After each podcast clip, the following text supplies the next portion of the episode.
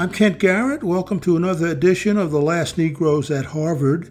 There were 18 of us in the Harvard College class of 1963.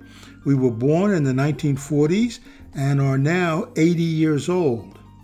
Our guest is Eve Fairbanks. She writes about change in cities, in countries, in landscapes, morals, and in values. A former political writer for the New Republic, her essays and reportage have been published in the Washington Post, the New York Times, the Guardian, among other outlets. Her new book is titled The Inheritors An Intimate Portrait of South Africa's Racial Reckoning. I'm joined by 13 of my Harvard classmates. Hi, Eve. I'm Dave McGregor, um, Harvard 63. I live in New York City, and when I can, I live in Vermont. Um, I spent my time as a um, member of an architectural group that did um, urban design work and uh, neighborhoods in cities. Yes, hi, I'm, I'm Pete Delisavoy, and I live up in the tip of northern New Hampshire. I'm an editor and writer. And uh, after Harvard, I lived for a year in South Africa and, and Rhodesia.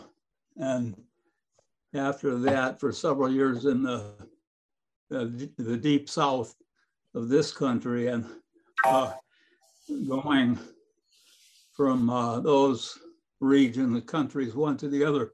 In those days, was they were all police states, uh, although not recognized that as such by the whites, of course, but complete police states uh, with their own idiosyncrasies and special histories. But it was a seamless experience going back and forth. And over the years, I've kept track of Southern Africa and the Deep South in this country, and often speculated as to which which which air, which one is ahead. One would seem to go ahead a little bit, and then the other and then step back. And as for the present time, I, I really don't know what to think uh, about either one of them. So very much looking forward to hearing uh, about your book. I'm Mason Morfitt. I'm in Maine. I'm wearing my topic appropriate T-shirt. And, uh, meanwhile, I'm uh, packing baggies full of emergency toilet paper for a trip to Azerbaijan, Armenia, and Georgia starting on Saturday. Wow. wow. That sounds interesting. Great. Wow. Jeff. Oh, hi. Uh, Jeff Fox, uh, also from the same class of 63 Harvard. Um, now living in Spain and writing fiction, but I, I, for but I was trained as a sociologist and for years was doing the kind of work that I think um, Eve is doing, uh, trying to follow social change by looking at people's personal histories. So I think I'll, I'll be very interested in her work to, for the, uh, the methodology as well as the conclusion. Good morning. I'm in Pasadena, California, where it's going to cool down to 101 today. So looking forward to that. Um, uh, after I'm one of the 18 out of the class of 63, then law school, then the Peace Corps, uh, Department of Justice, uh, oil company, then Audubon, California, the Bird and Wildlife folk, then uh, State Water Board, uh, and then worked for a nonprofit trade association for a number of years, basically an environmental lawyer. Okay, Alden. Uh, Alden Briscoe grew up in, uh, born in Mass General, grew up in Northwestern Connecticut, uh, now live just south of San Francisco in San Mateo. I- Oh, hi, John Woodford. I'm here in Ann Arbor, Michigan.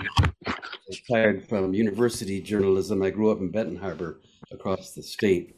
George Jones. So, George Jones, I'm also in Ann Arbor, Michigan, member of the class of 63. I'm actually wearing my 63 t shirt, but that's not, that's just coincidence. It's not really relevant to this particular conversation. My only tangible connection to South Africa is that I've been there. Oh, okay. Great. Great. David Allen. No connection to South Africa. Certainly looking forward to today. Um, also, class of 63 in Concord, Mass. Okay. Hampton. Hamp. Yeah. Uh, 63, grew up in New York and Boston, living in uh, Nashville for many years, clinical psychologist. Uh, I had the uh, fantasy that that uh, at my age I could affect the world by spending a lot of time on Twitter. What I ended up doing is uh, rebuking some of the excesses of uh, some of the people on uh, my side, which can get tiresome. Okay, uh, Jay. Jay Pasachoff. Hello, Jay Pasachoff, also class of 63. I'm an astronomer, have been since a freshman seminar freshman year. Uh, I have been uh, four times in South Africa with various astronomical uh, pursuits. And uh, for one of them, we chartered a, a, jet flying south out of Cape Town to get an eclipse of the sun about 600 miles, I think, uh, south of uh, of Cape Town. It's one of 76 solar eclipses that I've that I've seen. Doug. Uh, hi, everyone. Uh, I'm Doug Shapiro.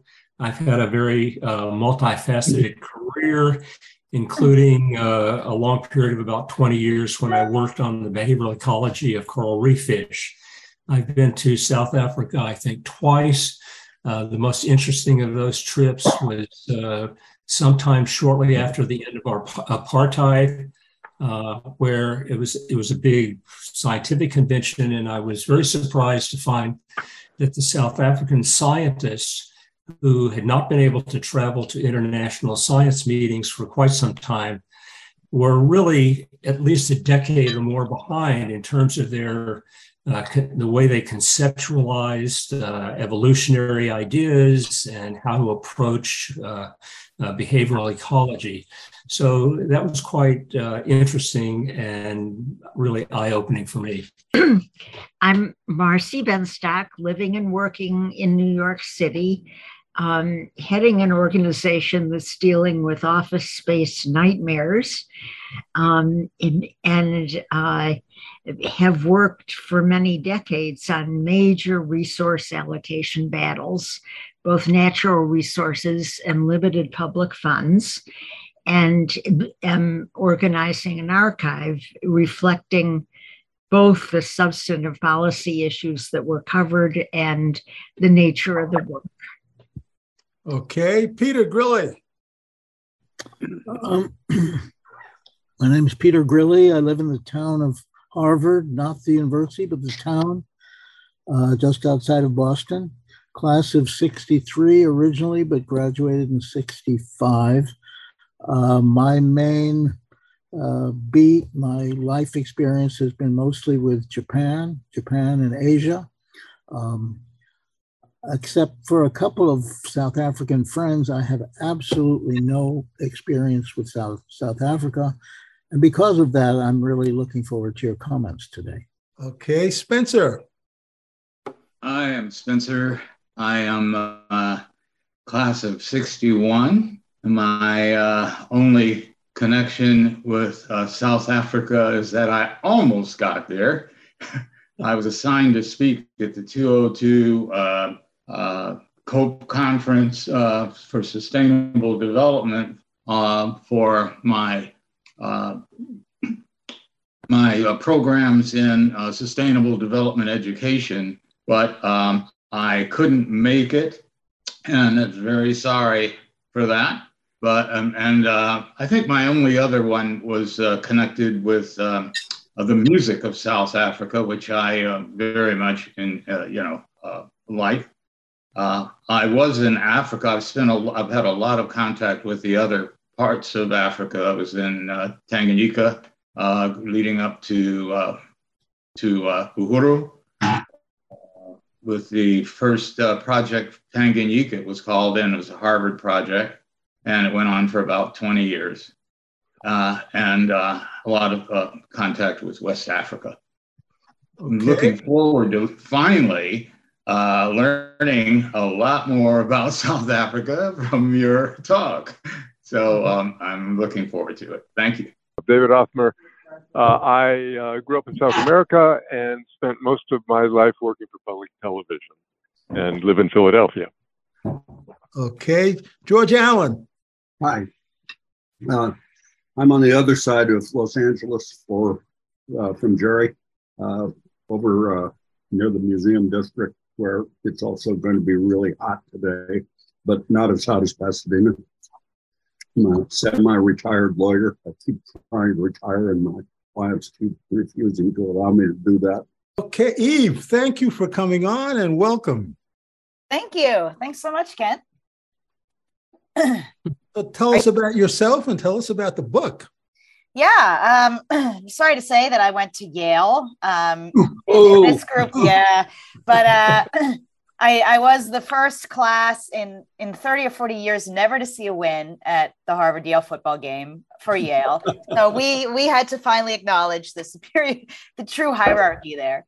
Um, uh, thank you, thanks for having me, and I'm I'm really glad to hear that some of you have a lot of interest in South Africa. Others have interest more from a remove. Um, I was class of 2005 at Yale, um, and then worked for three years as a journalist at the New Republic in DC. So I was covering, I was a congressional correspondent, and I was covering sort of um, from the Capitol building, um, the Iowa primary in 2008, Obama's campaign on the ground in Iowa, very kind of um, I'm not going to say like top level as in I was getting amazing access. I remember being very proud that I had John McCain's cell phone number, but he never answered it for me. Um, and uh, but but that was the it felt like the goal of the journalism that we were doing and the writing that we were doing was to get maximum insider access to scoops to top level political actors even if that meant kind of subtly promising them good coverage um, in exchange for having continued access to them. I remember the kind of last straw for me personally was when the New Republic, some of you, I'm sure some of you read it at one point, it's 100 years old, kind of an old lefty complicated magazine like the nation or the american prospect and our giant goal in 2008 became to figure out before Politico, the publication. Politico or the New York Times, who Obama was going to choose as his running mate, which eventually turned out to be John Edwards. And I just remember thinking the amount of resources that we were throwing at that um, when it wasn't like Watergate, where something that is being investigated no one will know about it potentially if it's not broken. Like Obama was going to announce this. The question was, did we get 30 minutes ahead of other publications or not? And that was kind of the the feel of political reporting. I'd always been really interested in politics, um, and uh, but it, it was a strange environment where there was a huge amount of attention on the sort of principles supposedly in the political drama of the US and these sort of top level meetings and so on. And so I decided to leave when I was about 25. And I got a writing grant that took me to South Africa. I had read I had read uh, what I thought was a lot about the country. Um, I'd read Mandela's autobiography. I had read various other histories, a beautiful book uh, by an Afrikaans writer called My Traitor's Heart, which I totally recommend. Um, but I still found it, it was a two year writing grant. And I initially landed in Cape Town and um, it was very shocking. There's somebody who said they're very interested in South African music. Um, I will send Kent a little a couple of tracks. South African music is so interesting because it's only recently beginning to really incorporate Western African influences and feel kind of more Pan African in the way that Kenyan music does. Uh, I lived also in Nairobi. It has so many American influences from New Orleans jazz and um, it's a country that considers itself still part of Africa, but also somehow something else because it had this very different history. Um, two things I learned pretty soon after I got there, which at one point were true and may still be, but is that of all countries that Americans go and visit as tourists, this was a study done by some tourism board and it wasn't like paid for by the South African government, but um, I don't know how great their methodology was, but they were a kind of international group that studied tourism. And they determined that of the countries that Americans went to as first time tourists, adults, South Africa was the one that they returned to the most. And this included, I think, I think it included France and I don't know, that was a sort of one time study. And I think when I asked people I knew who had visited South Africa about that, they said that when they were there in the aftermath of the white minority regime, so from 1994 onward, it felt um, both so familiar and unfamiliar. It felt almost like looking like it's it's it's its own place. It's so fascinating in its own right, and with an incredible um, history that goes back millennia and a landscape that's unbelievable and quite quite unusual and different, and yet the social atmosphere has these almost like unnerving parallels to the American one. And you feel like you're you're in sort of trick mirror America at times where the somebody once said to me, it's like the variables are different, but the equation is the same Hello? in terms of the racial history. So yeah. the, the variables, yeah. And the other thing was that somebody mentioned they did work with the Peace Corps.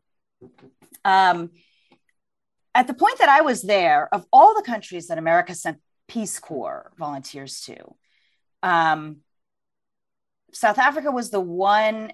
And now in the Peace Corps, they let you choose your country more, but then it was a thing where you were kind of dispatched wherever they chose for you.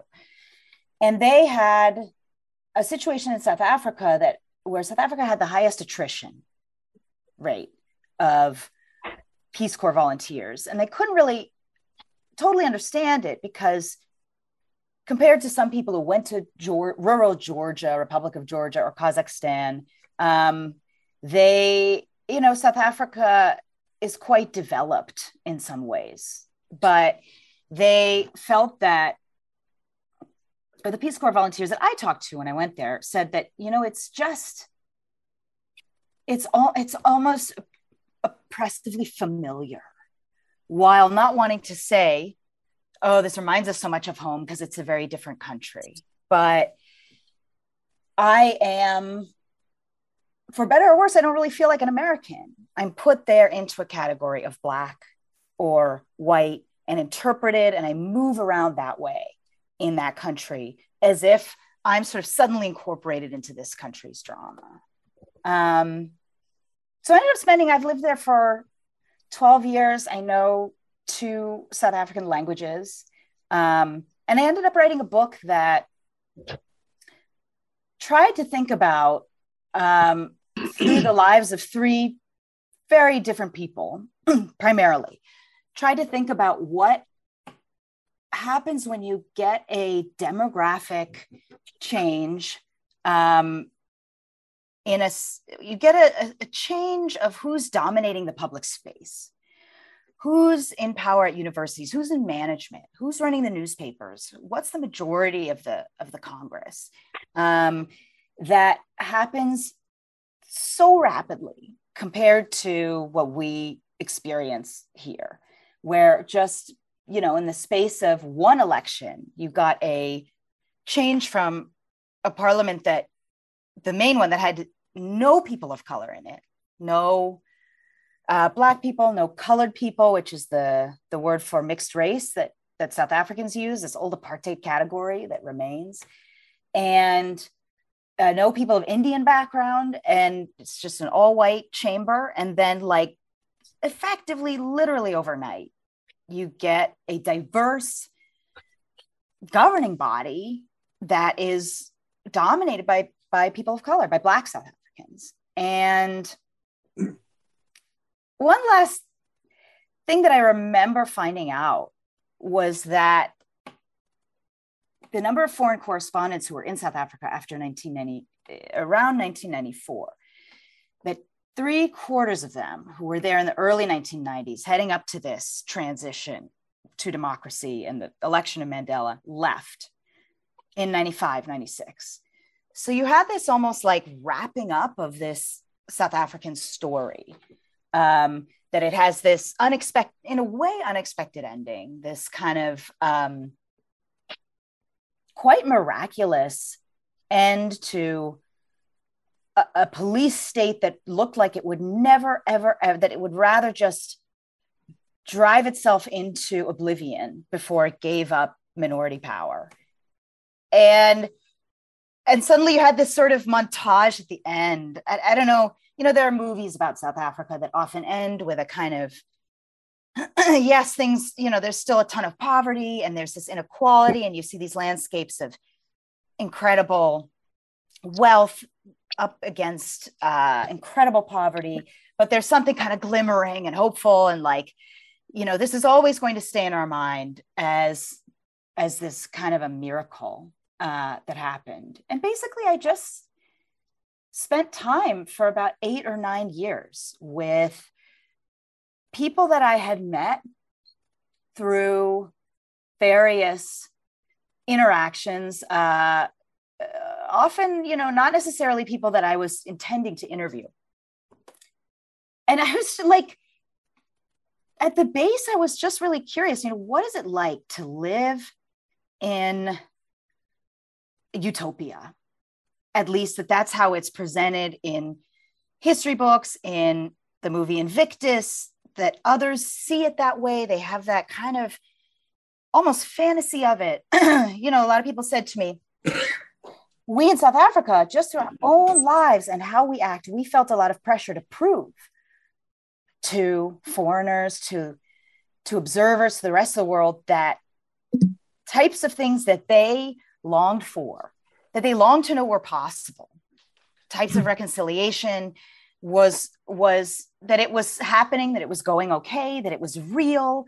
You know we we were we became a kind of um diorama or something that that everyone everyone looked at in that way. So in some way we know that we're living in um you know the dream has come it, it, it has arrived. That's what this story is supposed to be. Um, and yet, we cannot get around two things. One, the fact that we're also living in ruins um, of a, a moral ideas about what it means to be a good person, about who's competent in that country, about who really deserves to run a university, who really deserves to teach what. And even just the way the country was built. Um, a lot of things in South Africa are more explicit than they are here. So apartheid in South Africa was built on Jim, uh, it was explicitly modeled after Jim Crow. The South African government sent emissaries in the 1950s to Alabama. And they traveled around and they looked at the historically Black, the segregated colleges, and they looked at the, the different entrances to medical facilities. And they said, okay, great, this is what we're going to do. Um, for various local reasons, which, if you know, I could talk about later if people are interested, but they took it they legalized things, they made things explicit in ways that kind of went unsaid here. So there's still a physical architecture in that country. You can drive through Cape Town and not be aware still that Black people live there visually because neighborhoods under the white minority regime, Black neighborhoods, colored neighborhoods were placed into depressions in the land physically. and onto kind of worse land or behind factories or behind mountains. And and this, you know, you don't you don't just get that kind of amalgamation. I think of the movie Invictus. I remember watching that a few times. I don't know if anyone's seen it. It's a great mm. movie. Yeah.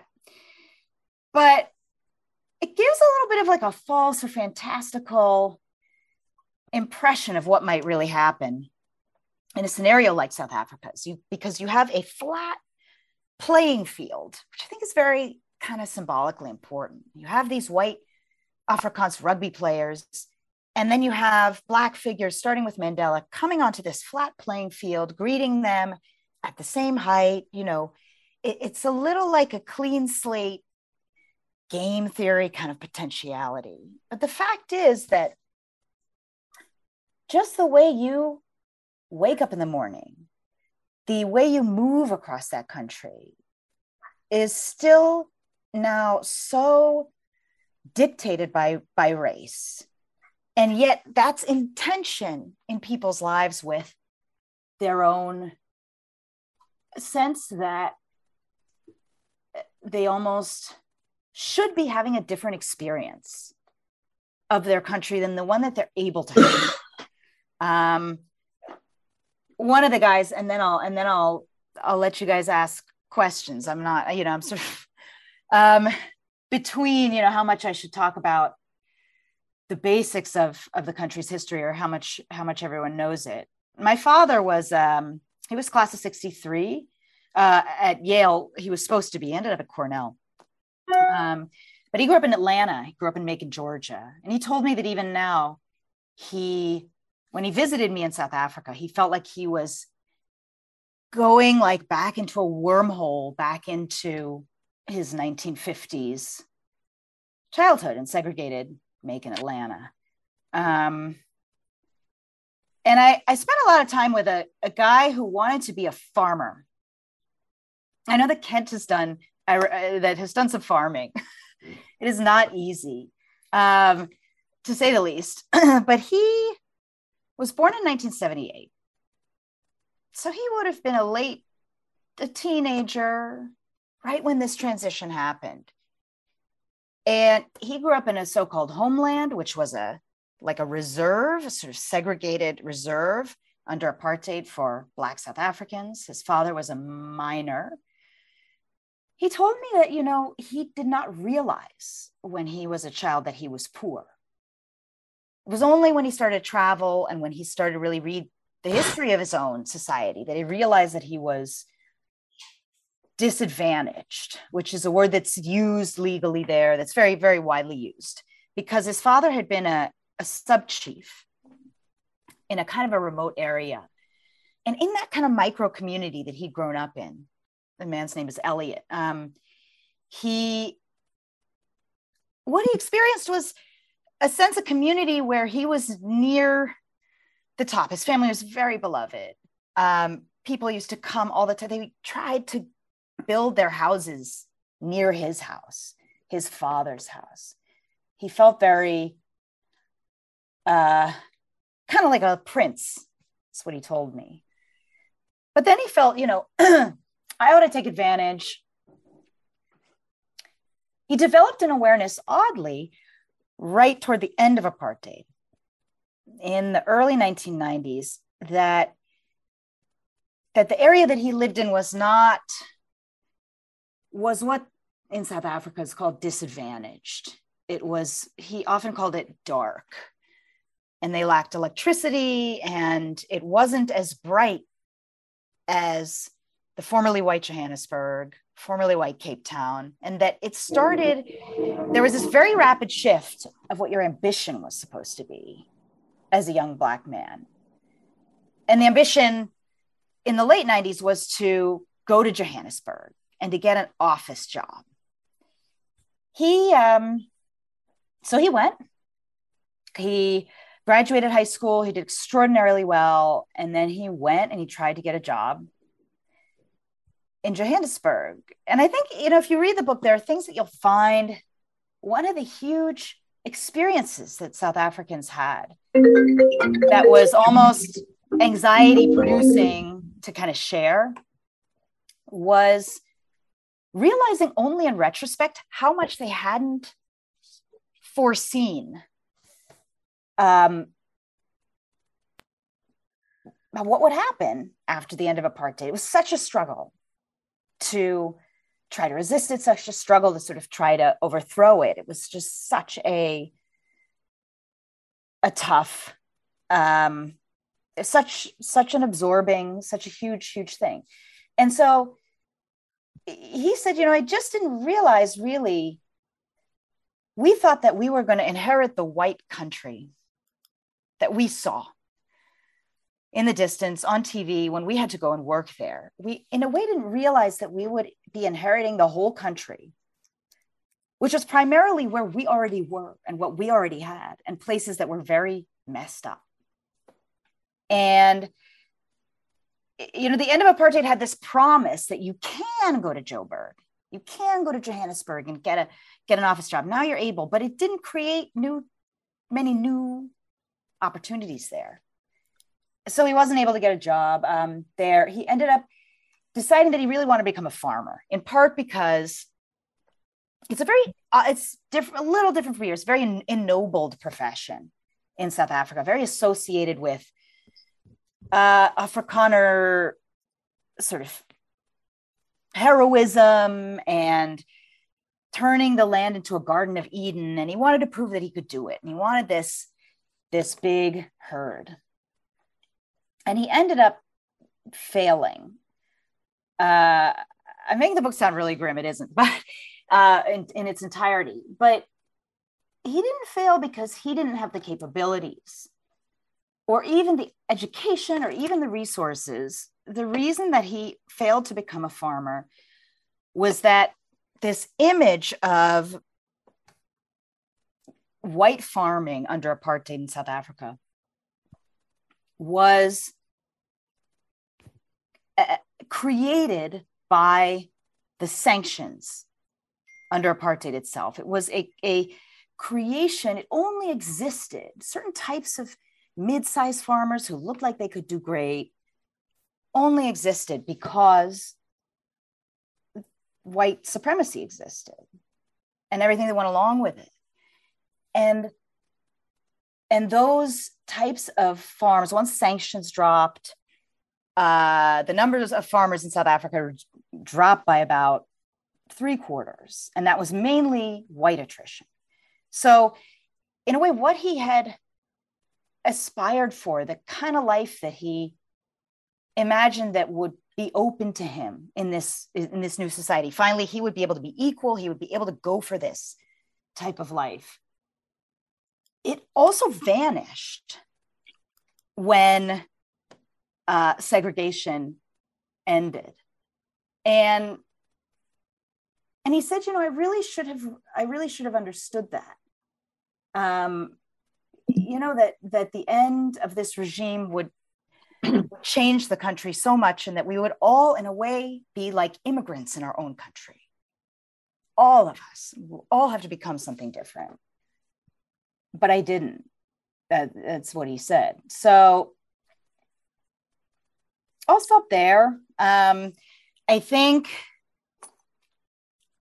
somebody asked, you know, is it ahead of us? Is South Africa ahead of us? Is it behind us? Um, I think it's ahead in a way. I mean, it has a demographic situation that no other you know that is very very unlike ours so its path will be very different it's a much poorer country it has a whole different history but in terms of really coming to terms with not only what equality of opportunity might feel like but what will really happen when a kind of group of people that considered itself dominant in a society and deservingly so and considered and felt that it had made the country, that it had created it, that it had God formed it in a godlike way, kind of loses power. I think that that they're way ahead in in terms of it's almost you know we're still I said we, there's the sense that maybe the right in the US, that the potential for a resurgence of white supremacy is so powerful here. Um, and there it's not. They've they've moved into these questions of what are we going to do with this kind of like place where we don't even know what it is. We don't know who we are as a people. We're in a kind of a wreckage that's confusing, and they're really grappling with those questions. Jerry. Eve, couple things. Uh, yeah. In the U.S., I'm considered black. In South Africa, I'd be colored. Since since my dad was white, my mom black.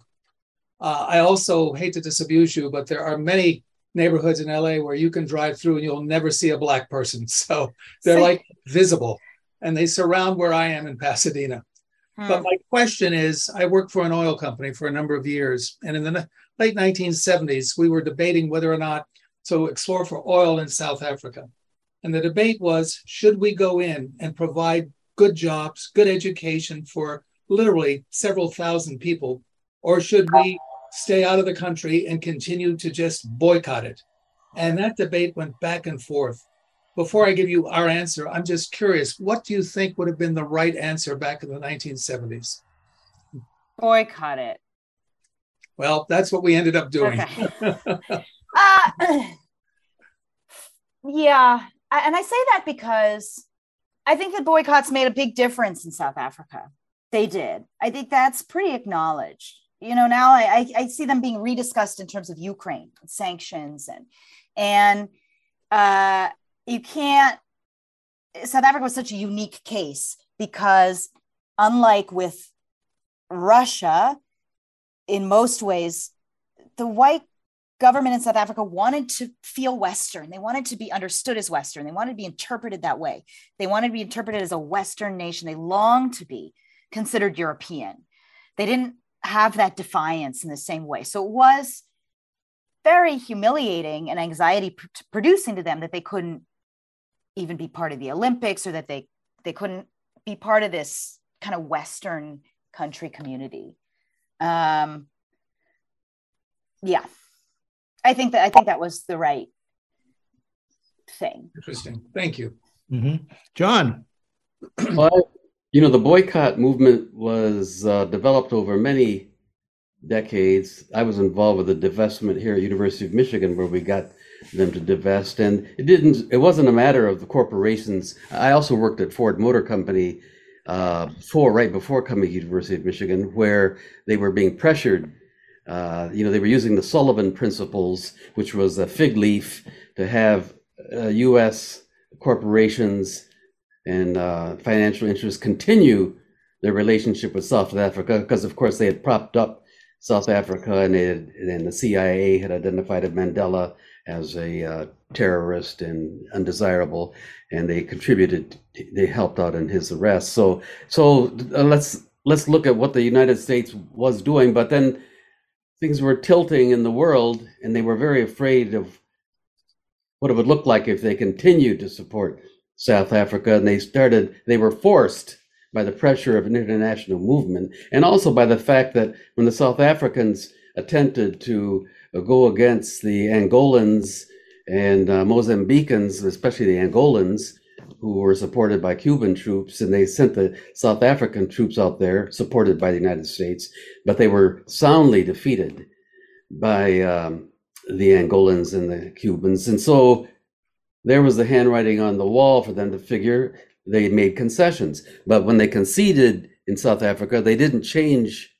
They brought in the Mandela and the ANC, but they didn't change ownership of mines and other manufacturing and finance and trade. All of that remained. The wealth, the, the, the dominant wealth remained with the uh, former apartheid uh, elite. And that's the problem the country has now. They, it still hasn't changed. So you have poverty, you've got uh, rampant, you know, crime and and uh, friction between groups because the people of South Africa don't control their own resources. Really, they get very little benefit of it. That's my opinion on the matter. Yeah, you know, I um, I lived in in in Kenya for two years, so not nearly as long as I lived in South Africa, but in in South Africa, I was I was struck by how many people of different generations would tell me that they retained a kind of um, anxiety about the way that these changing winds, as you put it, drove change in the country.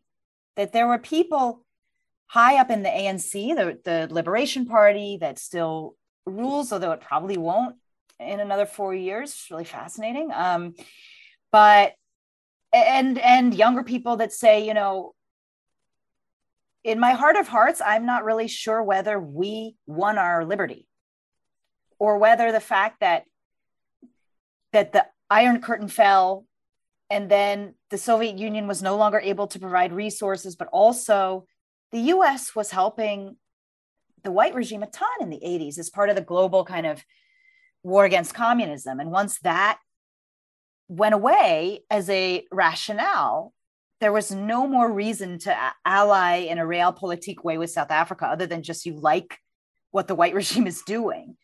And the, the white regime was really in a corner. They, they, in terms of global politics, didn't necessarily have a choice.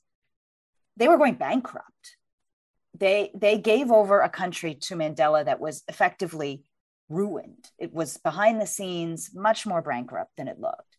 But people will say to me like, um, I just. I, it sounds odd out of context, maybe, but I just feel unsure that we really deserve this country still.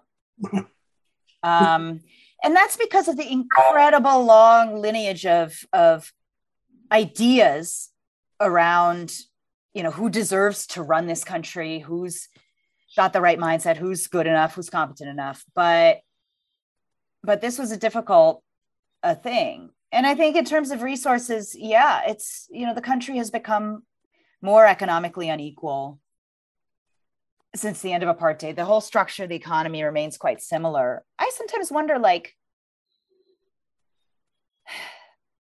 what was the solution there? What is it? Um, I'm just going to read you one, like half of a page um, from this book. Uh, and I think it's just going to speak very much to what you just said. Okay. This is from the book itself. It's called The Inheritors. Vishnu Padayachee, an economist, worked with the ANC on its economic plans during the transition. In a conversation, he remembered feeling tremendously trapped by our insecurities. He and his colleagues had been told for so long they were unfit to a, run a modern nation. They mm-hmm. felt unsure. After his release, Mandela went to Davos and dispatched his top brass to do training sessions at the mega investment bank Goldman Sachs. Some people interpreted this as a simple wish to cozy up to power. But Padayachee felt these kinds of moods arose directly from our terror. His colleagues often talked about South Africa's democratic transition in language that implied it was a gift they hadn't earned and perhaps didn't really deserve. One ANC leader marveled that in the early 90s, de Klerk gave Black people much more than we expected. If de Klerk had given us more, we wouldn't have known what to do with it. Another leader begged well off white South Africans not to flee. We say to whites, he said, don't run away. You know when we will become a banana republic? When you people go. By the 1990s, no other sub Saharan African nation was considered a straightforward success story. Many appeared to come out of colonialism strong, only to see their economies decline. Others fought civil wars. Um, South Africa's position as the last liberated pressured it to prove at least one of sub Saharan Africa's then nearly 50 nations would be an unqualified success. Some on Padayachee's economic team wanted more redistributive economic policies. They said the fact that white corporate elites opposed this kind of change was an argument in its favor. When had Black people had reason to trust anything white South Africans advised them? But others pointed out Black people were taking responsibility for a system designed by white people, and it would only give white people satisfaction to see them break it. Therefore, the Black led government should do everything white economists and businessmen said. to Padayachee, it felt crazy making, this inability then to shake free of what white leaders thought of their actions. Mm. So they were under also a ton of kind of almost moral pressure to not like mess this situation up. And I think you can look back now and say not enough was done to really change this society for the majority, for the poor. But these are the types of things that people recalled to me that I thought were really interesting. Hmm. Wow. Pete, uh, Jeff. Yeah, hi. Uh, well, the, uh, Eve, the description of the book that we saw said you followed the lives of three people a mother, black mother, and her daughter, and, and a white man who got into the army. I'd like to hear about, about those individuals because I think following individual stories is often a gateway into understanding larger conflicts. Yeah. I met the white man first. He was born so the the black mother that I spent a ton of time with and that you follow in the book and the the white veteran effectively were both born in 1970. So they were coming of age. They were starting their adult lives right when this transition was happening. And the the Afrikaans guy is Afrikaner and he was one of the last boys, white boys, drafted into the apartheid army. Uh, they had conscription. And he ended up policing the townships. It, it- there was a weird tension in the end of South Africa where um, which I thought was was fascinating, where the government, it's at the very highest levels, were negotiating itself out of power. But almost in response to that and intention with it, at the mid and lower levels of the military, they were becoming more militant about kind of hanging on to to uh, white uh, supremacy, not letting kind of black people get out of control in this language that they used. It was going backwards almost. So he was in this very last era of the of the white military where he was sent to surveil Nelson Mandela as call and and to kind of consider Nelson Mandela a terrorist. And then two years later, this man's terrorist was the president of the country that he'd grown up in. So yeah, the whole thing, and then it's years of him trying to almost like re-understand his who who he really was in light of a changing view of the past. What else he could have done? What other choices he might have made? What choices he didn't have the chance to make differently? He also killed someone. Was uh, right at the end of his service in the military, which at the height of apartheid would have been considered a kind of uh, civilian death as part of a military operation. And they had suddenly changed the laws, and he was put on trial for murder for that. And then he was one of the ones that the TRC kind of forgave. But Can you tell us more about that? About uh, who killed yeah, he was um he was he was in this surveillance unit in Soweto, and he went up to the top of a mine dump and he was supposed to be looking for caches of weapons, people hiding weapons. And in the telling of the people who were there, a couple of people jumped out at him and he shot one. Hmm. He remembered being told in the military when he was training, he asked, you know, we're in this, we're policing these black neighborhoods, and you're saying that anyone could be a militant, but like these people are grannies and they're their kids, and I, I don't know who I'm going after.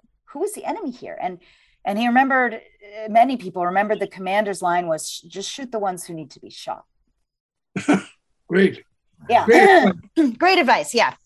And uh and then, you know, one of the things that I think is most interesting about his story is that he grapples over the years with how bitter he feels about having been forgiven by the society. And that sounds very not nice as a thing to, to struggle with. But he almost wished that he'd been taken a task more. He found himself wishing that white people had a harder time in post apartheid South Africa because, in a way, the kindness with which he was treated by Black people made him feel more guilty about how he had behaved when he was in power. Because he had always said to himself, if they get into power, they're going to treat us just like we treated them. It's a human nature, it's power. and so not being uh, victimized came to feel like a burden to him. The mother would have, they don't remember it, but probably would have interacted with this white guy's team. She was an activist. She was a, a black woman who was born into Soweto in the same neighborhood this man was patrolling. And and she was she dropped out of school like many people in Soweto did at 14, 15 in order to protest, to organize, protest on the streets um, against apartheid. She was arrested many times. And she struggled later in her life, or the big kind of question for her was was everything that I did in that struggle morally justified? And there was a struggle between her and her daughter. Daughter was born, doesn't have any memories of apartheid. She's born in 1992, grew up, went to a multiracial elementary school, you know, with this new national anthem and integrated. And uh, she experiences a ton of pressure from her mother, almost to like her life has to turn out a certain way in order to make her mother's loss of her childhood as a protester worth it. And you travel with them through Soweto and through their lives and their kind of mm-hmm. intertwining stories. Um, Has the white guy ever had any contact with this uh, former activist from Soweto? Did, did, did they ever meet? Do they or do they know of one another? They know of one another and they reflect on each other. I tried, I weighed whether or not to get them to meet. So I I weighed a lot how I'm gonna who I'm gonna whose story I'm gonna tell because sometimes I feel like you get these books where history is told through one person mm-hmm. and there's a lot of like pressure on that to be a kind of iconic story. And I ended up just talking about these very kind of paradoxical experiences of the people that I found the most interesting, that I kept thinking about, uh-huh. that I returned to talking to. And so they did not know each other. I then thought, oh, do I want to like orchestrate a meeting between them where they can see each other, hash out, you know, these periods where they worked in the exact same area, whether they remember each other. And I ended up feeling that was artificial. Mm-hmm. Um, there's a lot of artificiality in both ways to the sort of contemporary South African story where almost I feel sometimes like movie makers they try to kind of make a certain ending occur that will be representative of what should be happening. So I just uh I told their stories to each other and they reflect on them. I think I mean I was really surprised by what they thought of what they heard of each other you know, on, I was the one who talked about whether which country is ahead, you know, and it's it's it's it's hard to know because they, in spite of their similarities, there's a, there's a lot of subtle differences, and, and your comments are bringing out that, and it's it is South Africa is such an interesting country. My my feeling right at the moment from listening to you talk is that, in spite of or because of our current situation in the U.S it seems to me, and because of, of South Africa's recent history, it seems to me that, and the regression that we're going on here in this country, that the cultural, the cultural dynamic, you know, in the U.S. is much worse at the moment. But uh, on the economic side, I, I've always heard that South Africa is even more uh, uh, economically, wealth-wise, uh, stratified than the United States, and that the wealth gaps uh, and, and dichotomies are even worse than than in the U.S. And that's made me think that South Africa is under a lot of very peculiar stresses. I I want, wondered uh, your comments on uh, there's there's two incidents, two two events there in South Africa recently that strike me as kind of windows on the stresses, stressors in South Africa that I wondered your comments on. One, one is the uh, the riots, terrible riots and destructions of all the grocery stores in parts of the country in Durban and so on uh, during the when Zuma was put on trial and and uh, at that period a little while ago, which which uh, suggested a certain kind of uh, just the stress that the country is under that such a thing, you know, peculiar stress that country is under. And the other is uh, at the moment, my, my contact with South Africa at the moment is through some young Zimbabwean friends of mine who live in, in Cape Town. And uh, they at the moment are facing uh, the, the, and this economic situation is so dire and the unemployment is so great that the, they're facing a, a situation of xenophobia such that they have even though they've lived in South Africa for a long time, they're figuring out whether they can possibly stay or or they're going to go back to Zimbabwe, which is an economic basket case, but uh, they're unable because of the uh, government shutting down services and so on for Zimbabweans in December to uh, to live there longer. But that seems another window to me on on how bad things are, not culturally, but economically, maybe. So I just wondered about those. Yeah. Um, you know, South Africa is it it's so much more economically unequal than Brazil, even or any other. Like it is this outlier point, and and I studied political science. Eh, at the time, it was quite kind of statisticsy and predictive, and any political scientist that I would have known in my education would have predicted that that country would be in flames. It would just have to be. There would just be a level of of tension and anger and lack of representation and yet it is it's not. Um and even I, I i feel the country is much more peaceful than it has any right to be.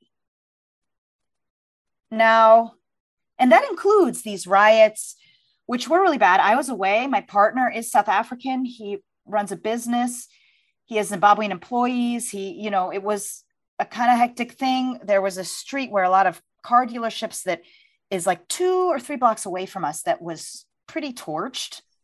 I could call him and i could hear hear that. And yet it it wasn't anything like the unrest that you could see there hypothetically or even you should mathematically. But that is two sides to it. I feel all the time living there that i'm I'm unsettled by the peace because on the one hand it's it's instructive it's amazing. It it is a result of people knowing just how close they came to civil war in the 90s and they don't treat that as like a kind of bit of a fantasy.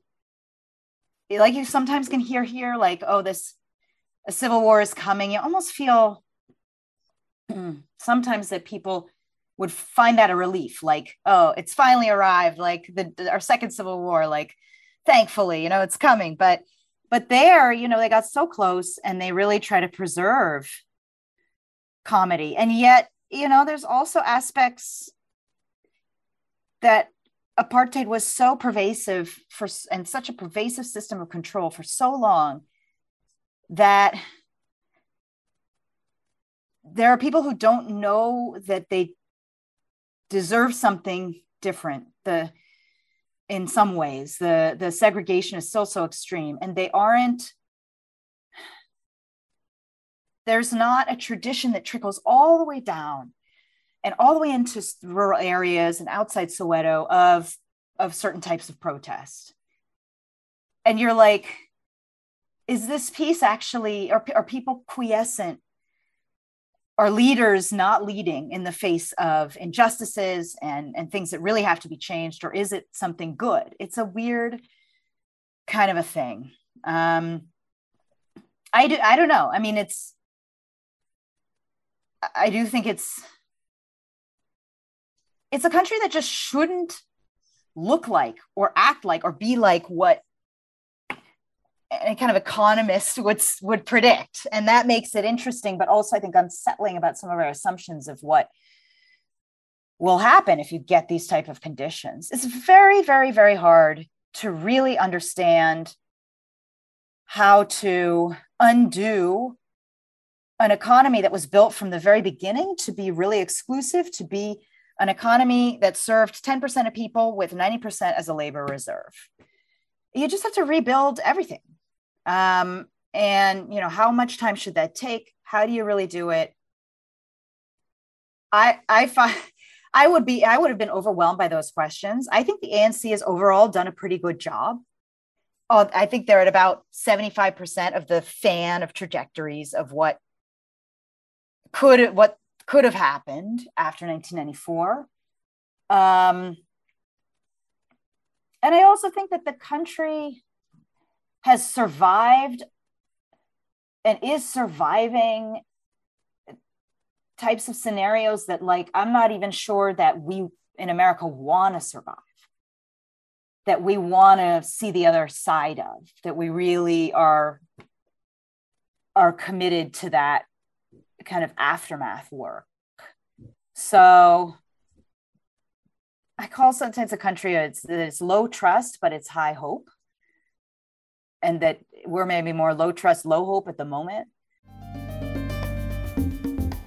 That was author Eve Fairbanks. Her new book is titled The Inheritors An Intimate Portrait of South Africa's Racial Reckoning. And that's it for this episode of The Last Negroes at Harvard. I'm Kent Garrett. You can hear more episodes on our podcast, which you can find on Apple Podcast and Spotify, or from wherever you get your podcast. Plus, you can read all about us in the book, The Last Negroes at Harvard.